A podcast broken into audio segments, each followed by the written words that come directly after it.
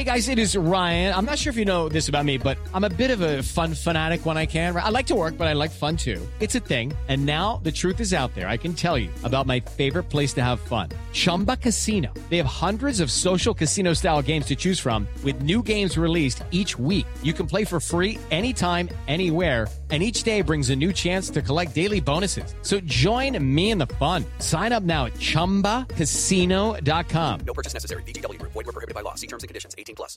Hello, it is Ryan, and I was on a flight the other day playing one of my favorite social spin slot games on ChumbaCasino.com. I looked over the person sitting next to me, and you know what they were doing? They were also playing Chumba Casino. Coincidence? I think not. Everybody's loving having fun with it. Chumba Casino is home to hundreds of casino-style games that you can play for free anytime, anywhere even at 30,000 feet. So sign up now at ChumbaCasino.com to claim your free welcome bonus. That's ChumbaCasino.com and live the Chumba life. No purchase necessary. VGW. Void were prohibited by law. See terms and conditions. 18 plus.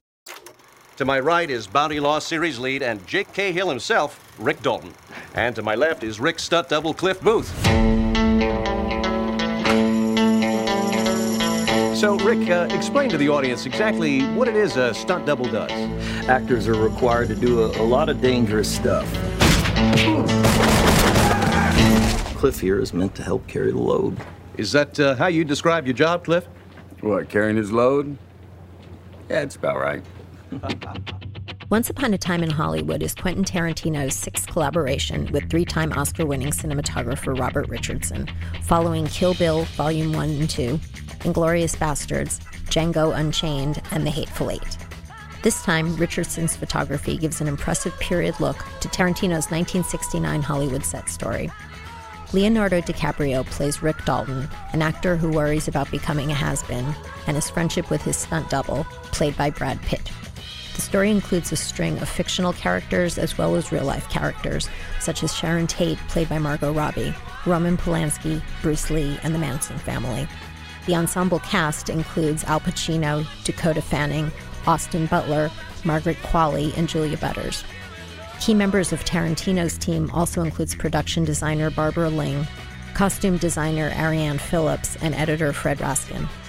Bob Richardson, who won Academy Awards for JFK, The Aviator, and Hugo, joins us today. I'm Carolyn Giardina. Welcome to the Hollywood Reporters Behind the Screen.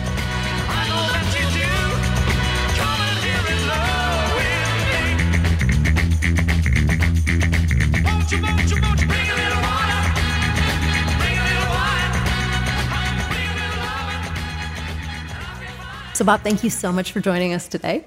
That's my pleasure. Earlier this year, you received the ASC Lifetime Achievement Award, and Quentin presented that award to you. And I'm going to quote what he said during his presentation. He said, I've never had as much fun making movies since I had since starting to make movies with Robert Richardson. And then he said of your first lunch meeting, I can honestly say it was the greatest first date of my life because when the date was over, I asked him to marry me. what makes this relationship work so well? Well, I wish you had asked me to marry him. I'd be better off for it. What makes this relationship so great is that we've found a bond by this time in this film. You have to repeat your relationships with directors to get to this level.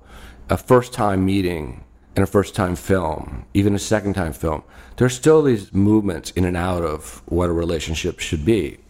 With Quentin and Kill Bill, he was a bit curious, like, okay, Robert Richardson, he's done all these films with Marty and Oliver, and he knew them all, and he thought, like, what, will he be there to support me? And initially, he had some concepts that perhaps my crew should be shifted.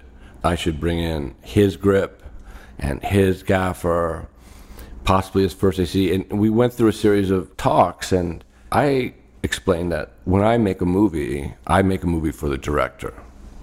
And my crew makes a movie for the director. They don't make a movie for me. I'm not trying to enhance myself. I'm trying to create what the director wants. And through the process of Kill Bill, he did allow me to bring my crew.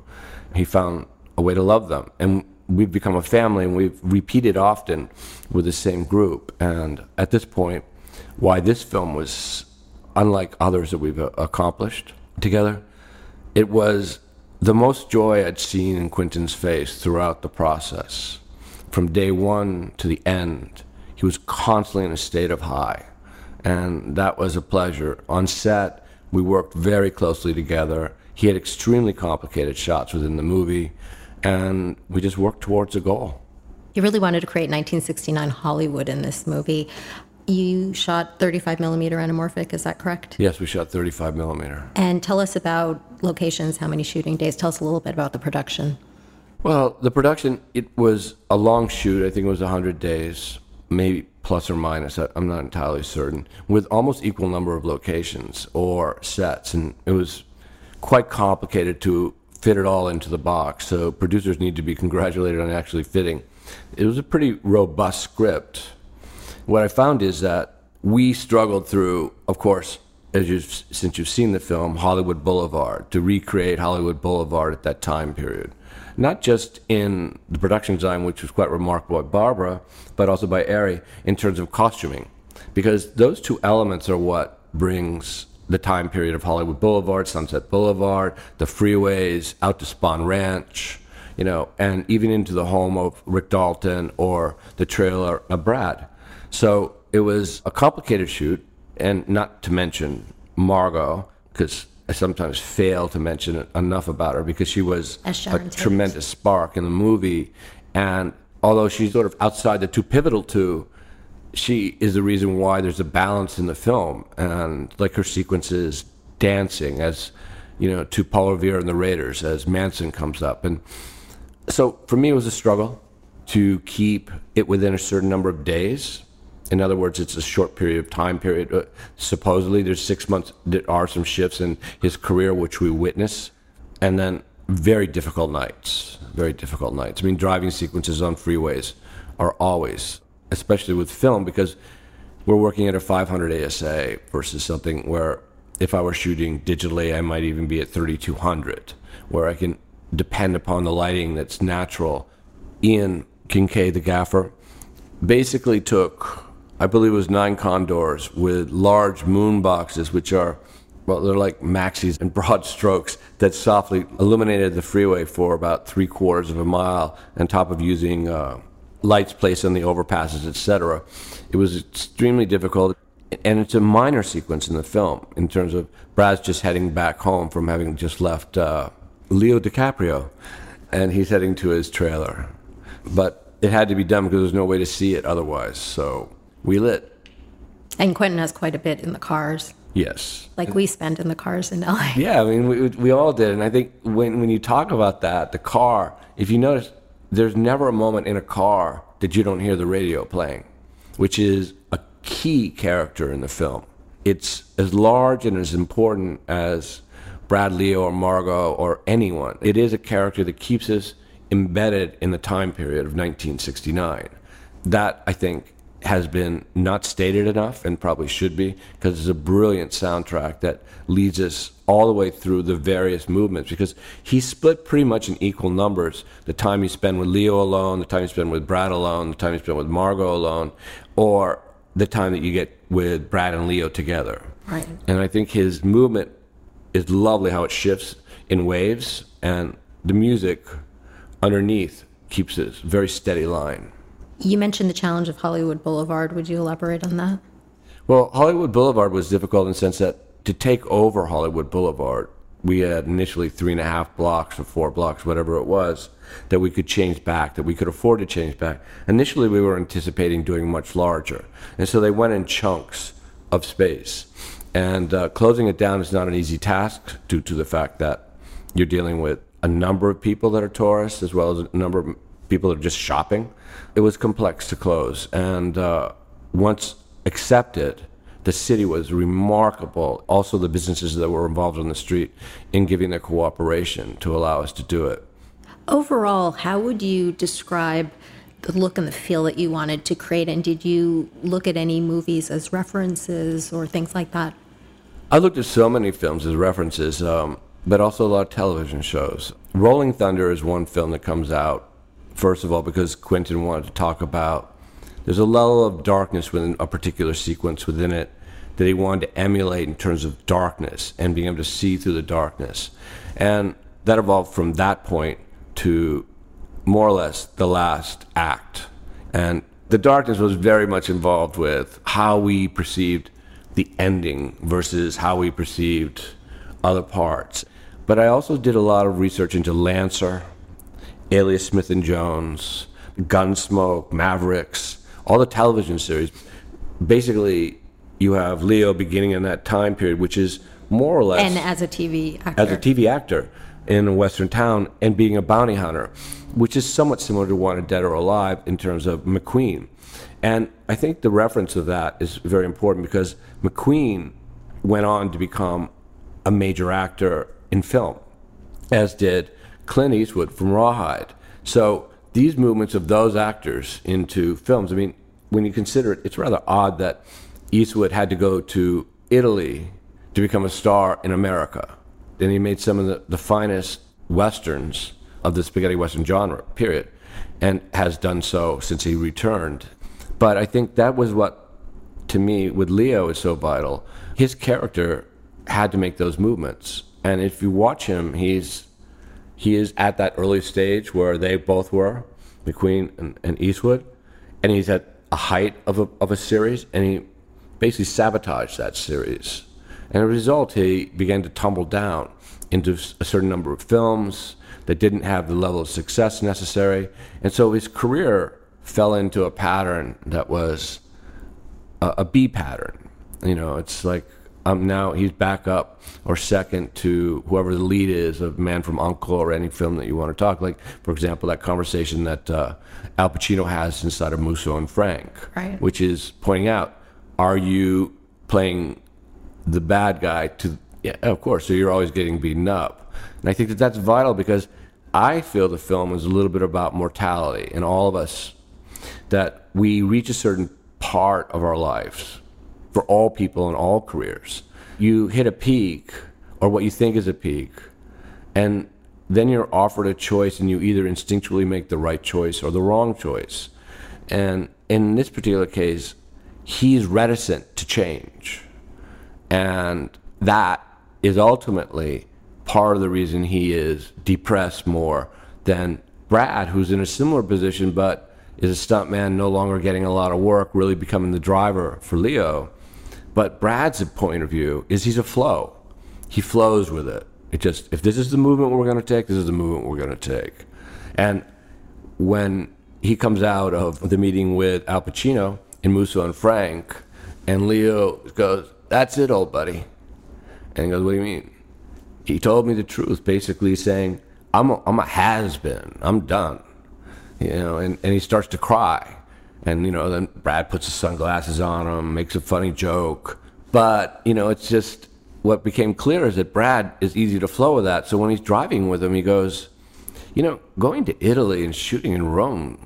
hmm, that doesn't seem like such a bad idea to me.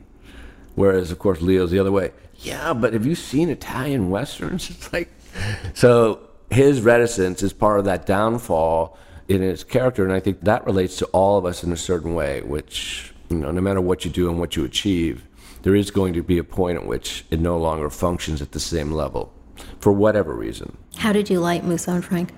Oh, that was very difficult. I lit it with broad, soft strokes because it's a dark facility, low ceilings.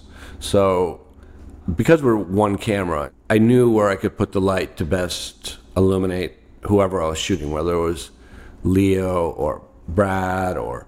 And so I would have big, broad sources with maxis or brutes or whatever bouncing through off a muslin through another muslin, which is somewhat, you know, it's it's it's a book. They call it a book, more or less, and it's a very soft level of illumination on the face, which generally I put to the side so that one side falls off slightly darker. When we had to do things like 360s, which happened, and it's not in the movie, I had to hang panels off the ceiling there were LEDs because they were the only lights I could get up onto the ceiling and achieved it that way and would have Ian Kincaid, the gaffer, on a dimmer control so that as I made a move, I could reduce the light on one side as I came around the character on the opposite side to facilitate not having too much exposure on the back versus. But it was a tremendous pleasure to shoot with Al Pacino, Brad Pitt, and, and Leo DiCaprio. sitting in the middle of Musso and Frank, which is one of the oldest establishments, you know, in, in Hollywood, and it set a mood for the film. It started us in a place which was extremely rich with history, which is exactly what Quentin is sort of alluding to, old Hollywood, because it was a centerpiece of old Hollywood, and what is new about the place that he's moving you to, which is what's coming with Easy Rider, or what's coming with, you know, even such things as the Monkees or everything that started to change with the Beatles and just that entire movement towards the late 60s and early 70s with Bob Rafelson's work and uh, Martin Scorsese's work and Brian De Palma's work and Francis Coppola's work. They were all breaking down the doors, you know, including films such as Bonnie and Clyde and Sam Peckinpah with his work. The old system was moving away. Cleopatra was a slightly distant past along with Dr. Dolittle.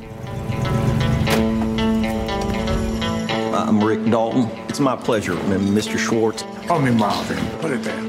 That your son? No, it's my stunt double, Cliff Booth. Last night we watched a Rick Dalton double feature.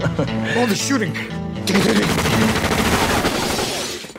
I love that stuff, you know, the killing. A lot of killing. Anybody order fried sauerkraut?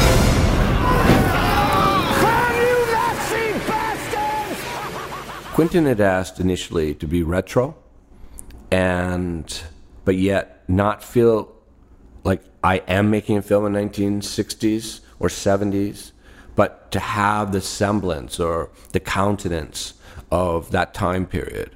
And that I did more with the grading in terms of we saturated the film. Quinn shoots film, but he also prints film. So every select take that he chooses is then printed on film stock and projected for him. And everyone in the crew is invited to watch his dailies. But we found over a series of weeks that we could hone in on the color that he was looking at. It took us a little time to get the color inside of uh, FotoKem to where we wanted it, which was a saturated.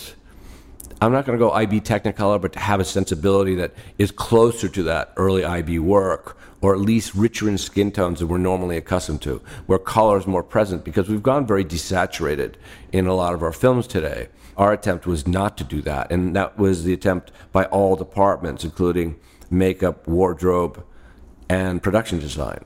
And that's kind of what we did. And when you ask like what what's more present, present is well, we utilized tools that weren't available at that time period. Remote cameras, if we had to. For example, the shot that comes from the pool over the roof down to reveal Sharon and Polanski getting in the car, which was a massive undertaking with a massive crane that had to be remotely controlled. Those are difficult, but that sensibility of the future is really where the present exists. And I think the use of color is something which is not commonly done now, is something which is a little bit more tomorrow. You briefly touched on the scenes during which they're shooting the TV series. When you did those scenes, did you approach the look or the way that you moved the camera or anything like that differently because you were replicating a TV shoot? No, not exactly. And my camera is based upon Quentin's shot list. So Quentin comes in each morning with a shot list.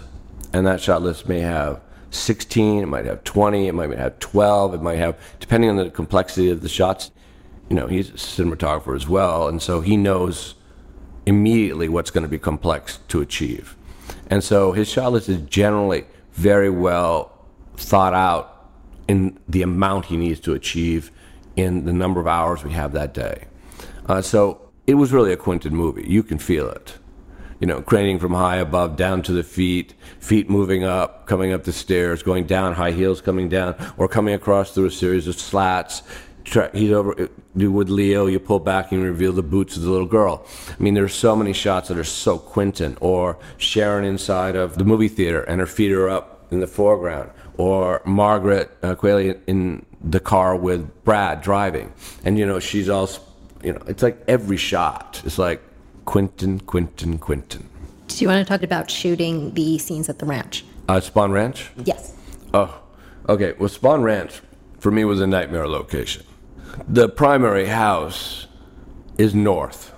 As a cinematographer, you want the primary house south. So it receives more backlight, less than front light. So his entrance had to be front light. And front light for me is complex to wrap my head around. I don't like the movement of light upon a face the way I like backlight, where it's more faces in shadow, but it's even. You can, you can balance it. And also, if you have shifts in weather, you have an easier time moving from shadow of backlight to overcast. And over four days in one location, the weather's going to change in Southern California.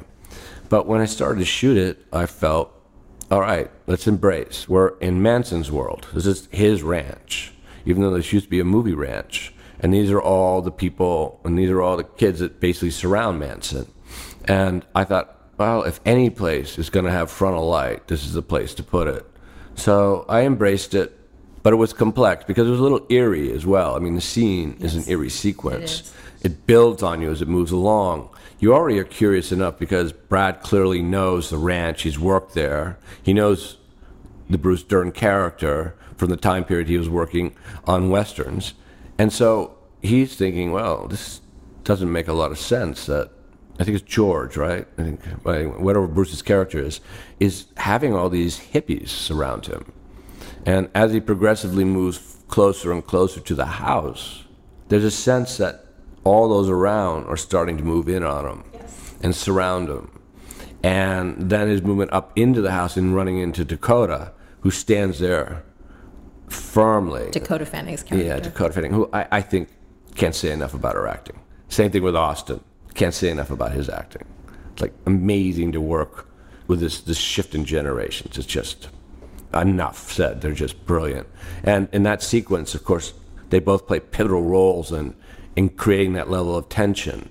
You know, and also we shifted the lighting, and he did finally get in past Dakota, who opened the door, and he walks in. He sees what a hole this place is, you know, and how unkempt it is.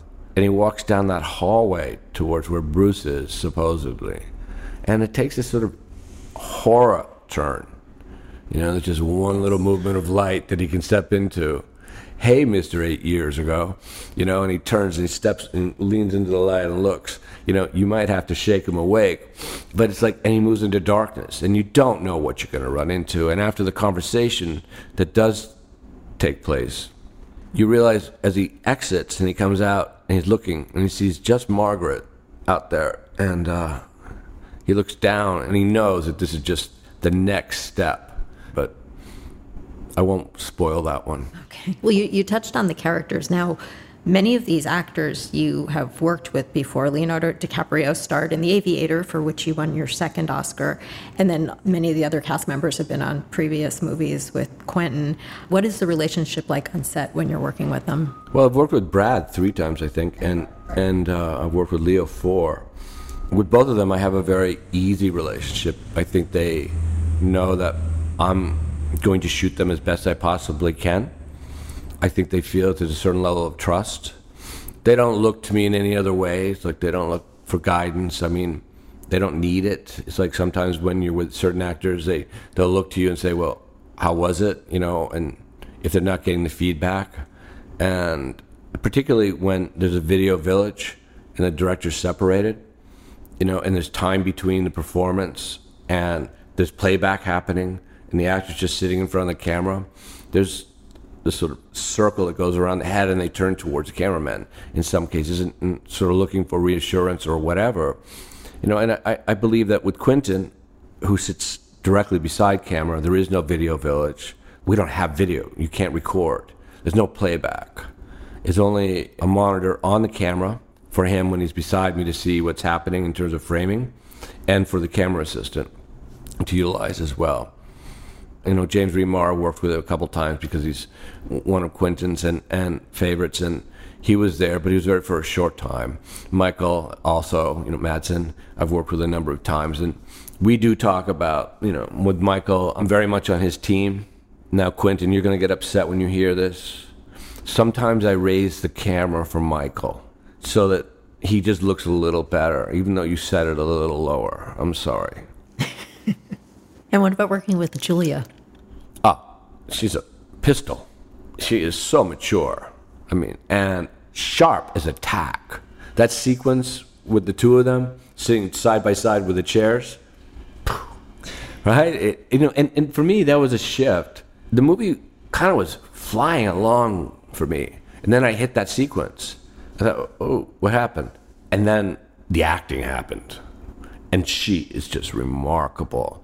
And the two of them, their age differences, disparity in that age, and the movement which we talked about a little bit earlier, which is one's dropping, and the book he's reading is the same story as his life, past the prime, you know, and and I think she's very aware, and when she touches him on the knees, she's saying, "No, no, it'll all be all right." But there's an empathy within her that is remarkable, and and also in the sequence where she's held by him inside the room, she's a marvel. That was the best acting I've ever seen in my whole life. Like you. Rick fucking Dalton. So the movie will be released in 35 millimeter, 70 millimeter, digital, Dolby Vision. Would you talk a little bit about the theatrical experience? Yeah, I want to say that last night I went to the cast and crew screening, and uh, we've all talked about the demise of Kodak, you know, and it was a major story for a period of time, and then a series of filmmakers, Quentin, Nolan, Paul Thomas, and they all came together and formed this sort of we'll film, and we want to keep going. Well, they're doing a great deal more film work now, even in commercials and, and features, much more than an, anticipated. And I think that's Kodak's finding a revival. But what has happened is when you release a film on film, what I found last night is that all the places that we do projection are geared for a digital projection. So the perfect spot, the sweet spot, is dead center towards the screen. Well, the film projectors have been pushed to the outside edges. They're large, they're usually a relatively large distance apart from the center. Sure. So there's a great deal of keystoning that goes on where they have to sort of reconfigure the the shape of the you know, and so last night as I was watching, I was dismayed because the top third of the frame was completely out of focus. And it couldn't be touched up to get in repair because I don't know exactly why, but it's so delicate. We don't have the technicians and the equipment. It also was fluttering. I spent so much time making it. I don't want the process of looking at it to be incorrect. I'd rather go to Quinn's house and watch it at his house because he has perfect line of projection and it'll be perfect. But in this spot that we saw it, it had a misalignment and the result was I was dismayed. I had to leave the room a couple times to try to correct it and my efforts didn't function. It's sad because we've lost. What's now happened is it's not just film, but if you project in film, we've lost the art of that. In most cases, of course, there will be houses that will have it, but one has to understand that the DCP and the digital the digital projection is certainly going to be taking forefront because it's the easiest and and the most available. The Dolby, I haven't actually seen that version yet. It's being uh, looked at today. It's actually going to be projected tonight. Quentin has seen a test of it. I was out of the country when he saw a test, and apparently it was the one he liked most was the Dolby versus the standard version, which will be in most theaters. I watched the standard version with him in the grading house, which is uh, Harbor Lights, with Yvan Lucas, who was a grader, and we sat together. And I know Quentin was immensely happy. We had gone through a butterfly what butterfly means is essentially we went to the lab, we printed out certain sections of the digital intermediate, and we also projected film side by side, the same shots. And so he could look at them and say, oh, do they match? Do they not match? Well, they match so perfectly. And he had the original, so he knew exactly where we were. So the process of the digital intermediate took place, and uh, he's happy, from what I gather. He still has a smile on his face when he sees me. Where do you see cinematography heading? Higher and higher ASAs. Uh, I think we'll see, I would like to see lighter lenses, not so bulky. I like, like the movement that Red's making towards large format I think we're going to see more and more. We're going to be in 8K not too long in the future. Who knows where that's going to go? The televisions that are 4K now are going to be obsolete. It's going to keep advancing. you know, what I do find is that more and more people are, of course, watching iPads and iPhones and things like that.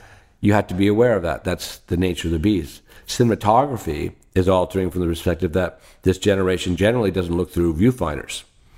They look at monitors when they operate. And I'm not a keen fan of that particular concept unless a shot requires it because your level of focus on a small monitor that's, you know, six inches is not as strong as your eye on an eyepiece. Because when your eye is on an eyepiece, or if you're operating remotely, it's a whole different thing. Because then you have a big monitor and you can sort of tunnel your vision into it. So composition is getting lost to some extent with some and not with others. It's it all depends. You know, it's there's no. I don't think there's any magic bullet formula for like where it's going to go. I think it's only going to get better and more interesting, and there's a lot more freedom with creativity with what what we now have. We're able to shoot films on your iPhone, and you know if you want or whatever phone you have, it's we're fortunate to bring up a lot more voices that are interesting and unique. Another thing I, I do hear people talking about is the DI process. Are cinematographers always involved in that to the extent that they want to be? And is there something that maybe producers should understand about that? Well, you know, DCP, which is when you do your final correction, whether you shoot on film or you shoot on digital, we walk into a room which we sit with an individual who is grading our films, which means balancing our color, our densities, et cetera, et cetera. So a lot of people don't think the DP is that necessary to be there. And it's always been that way. It's, not, it's never, it hasn't altered from day one to now. It's always like, well, if you're available, you come in, it'd be great. And, you know, give us a week, two weeks, you know, cut your rate in half and just, and shoot. I mean, and, and great. And I think, okay, I'll cut my rate in half. I don't really care. It doesn't matter to me. Cut it in a third if you want. I need to be involved with the look of my movie. And the director oftentimes doesn't have the time to do it either. So who is going to do it? Now, when you make a film, say, for example, Batman, or if you're making a Marvel movie, you know, studios can be very involved. It's the same thing with, you know, because they want a specific look, they have a specific look, and they're going to be involved in the way it's being graded. And they only give you a limited amount of time on films now, especially lower budget films, whether it's 10 million or 30. They only give you a limited amount of time in a room. I mean, for Drift, I think we had one week, you know, that I was in that room, and I only spent four days because they graded on their own schedule. Private War, we worked on it, but we had no money for a Private War, so the company, which is then the Shed, which is Harbor Lights, now they basically gave it away to, to do it because the film they can't afford it to grade. I mean, it's extraordinarily expensive, which is an interesting conundrum when you consider that we turn on our digital cameras and we don't shut them off. You used to do long takes, but in between you cut. And then you had to reload every 10 or 11 minutes anyway. You know, so now you can just roll. Well, somebody has to grade that roll because you're not selecting. You can't just select, oh, part one, part two of, of this long take. Well, the grading of that is done by somebody charging a fair amount of income. You know, whether it's a low budget film or a higher budget film, you're spending hundreds of dollars an hour to achieve that. So directors often think, oh, well, this is, this is good. Um, but they're not thinking about, well, it took somebody so much time to grade that. And you're spending a lot of income on that grading. So that's a place that we could improve, I think. In the case of Once Upon a Time in Hollywood, though, you were involved in the yes intermediate. In the case of Once Upon a Time in Hollywood, I was involved pretty intimately with Yvan Lucas, the colorist, and we worked uh, very, very intimately with uh, FotoKem in creating the dailies on film, because the film format for Quentin, is, as we've noted before, is extraordinarily important. And what I find is that in that process, with with Ivan, who is also the final colorist, so what the advantage of that is that he also comes from the film world. So he's done film many years ago all the time. So he understands points and magenta, et cetera, et cetera, which is vastly different than what you do in a digital intermediate world. So we would go through, and I was very hard in, upon him in terms of what we saw in the dailies. You know, it's like I'd go, mm, you know, I didn't like that. I did. I love this. I wish we had more of that. I want more color. I want more contrast. I want deeper blacks. I want this. I want that. And you know, he said, well, okay, well, let's try a quarter push. Let's try a half push. Let's try this. Let's try that. And we sort of slowly found the place because I would do tests as we were shooting to find that spot, sweet spot. That's more or less because of that. When he went to the dailies process, it became easier. So, in other words, I mean, you go from film dailies, now you go into a room and you create the dailies. Well, the dailies are meant to just replicate the look of the film. That's the goal. And then your final DI, digital intermediate, is also meant replicate the film. Quentin doesn't want windows, which windows means is that if I don't like a wall and it's too bright, in digital I, I can darken it and hide it. Quentin doesn't want that. He wants me on a set to darken that wall. Now that takes more time, but it's Quentin's evolution as a director. It's his philosophy, and I acknowledge that philosophy. But in the end, what I was really getting at was because the dailies got so strong, when you come back in the digital intermediate room, you're pretty much full on. You're just duplicating. So a lot of what we did in the, the original dailies that were digital that went to the Avid were kind of cross-checked across, and they were utilized to balance the DCP.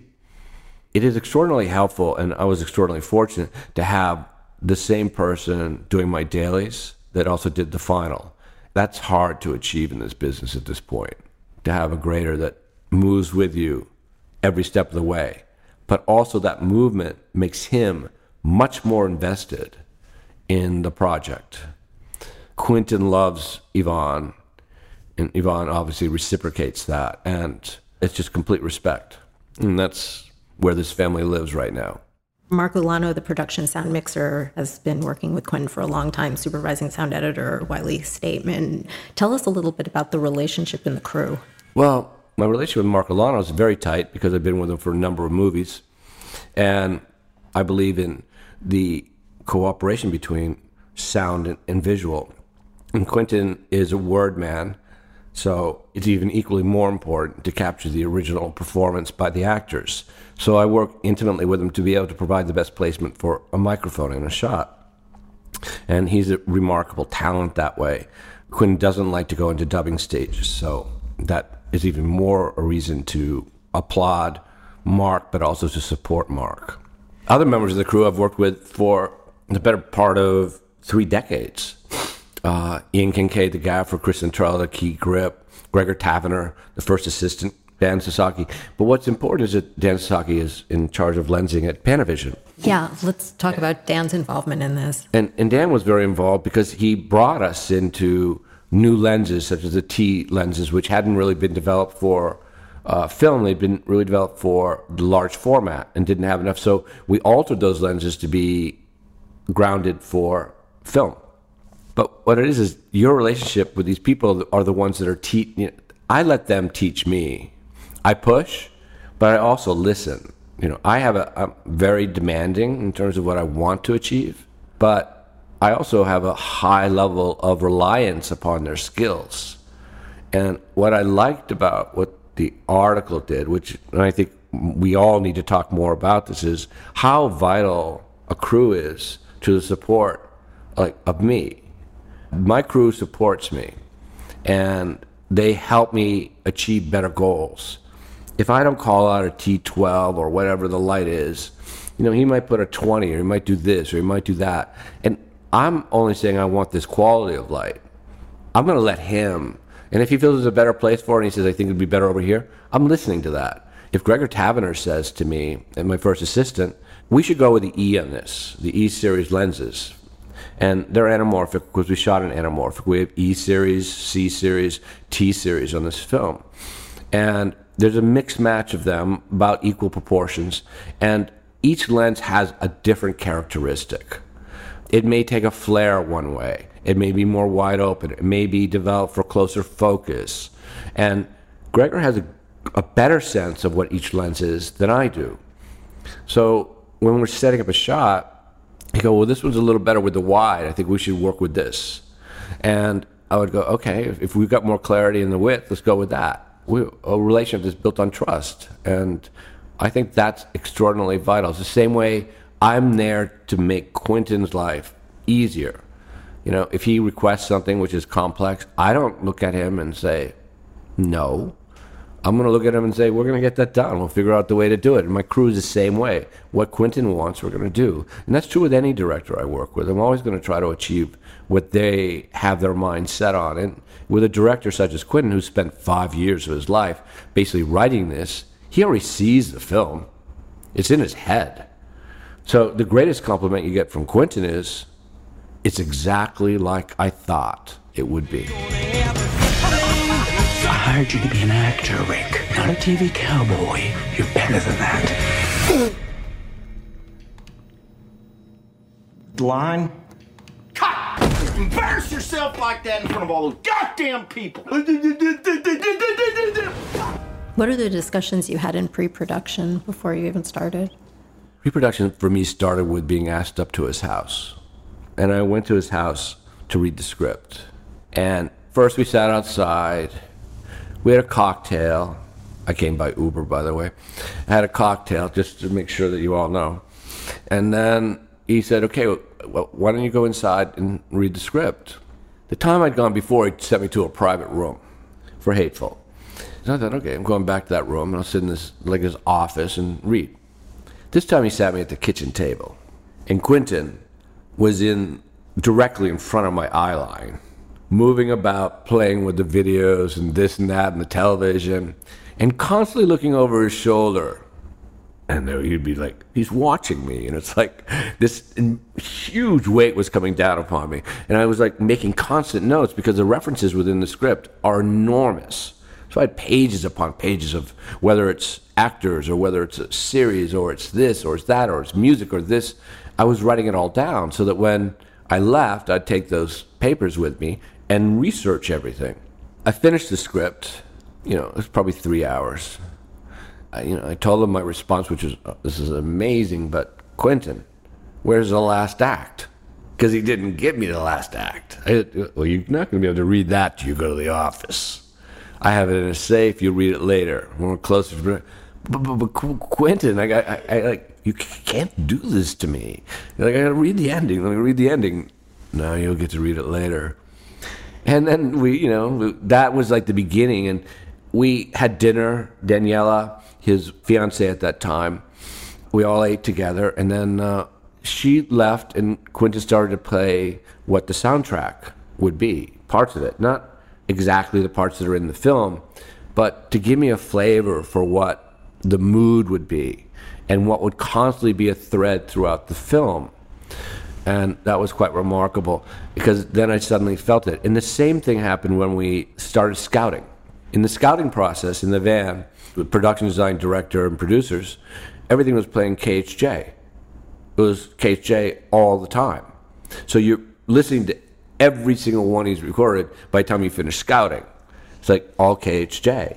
So you're in the flavor even when you walk out of the bus to look at a location, you're thinking 1969, 1969. And it's just rolling around. And as we scouted, I became closer and closer to the ideas of where he was heading because now he'd be speaking to production designer like Barbara Ling and be saying like you know I'm, I see this this this and I want this this this and this here and I want to see that you know it's like and so as we went along I began to see ah I started to visualize where he's going in his head shots he'd had some shots listed in the script but then he started to evolve to the next step and as we honed in closer and closer to the film I started to get a list of shots that he was thinking of. And the more complex shots that there were, I shared them with my crew. And we began to like, well, how are we going to do this? Because this is the location and this is where he wants to come to. And then we'd brainstorm through it. Even if we did it separately from the office, we'd go by ourselves and sit at the location and try to figure it out. Do you want to give a shout out to the key members of your crew? Of course, my crew is the best in the world. Uh, I love you all, and thank you so much for uh, helping me get through this project. And I hope you're all proud of the tremendous work that you did. Thank you so much for joining us. Well, it's my pleasure.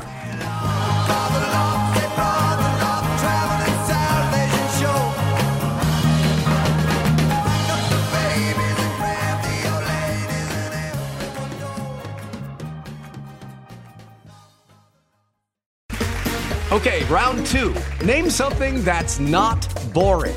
A laundry? Ooh, a book club. Computer solitaire, huh? Ah, oh, sorry, we were looking for Chumba Casino. That's right. ChumbaCasino.com has over 100 casino style games. Join today and play for free for your chance to redeem some serious prizes. ChumbaCasino.com. No purchase necessary. Full prohibited by law. 18 plus terms and conditions apply. See website for details.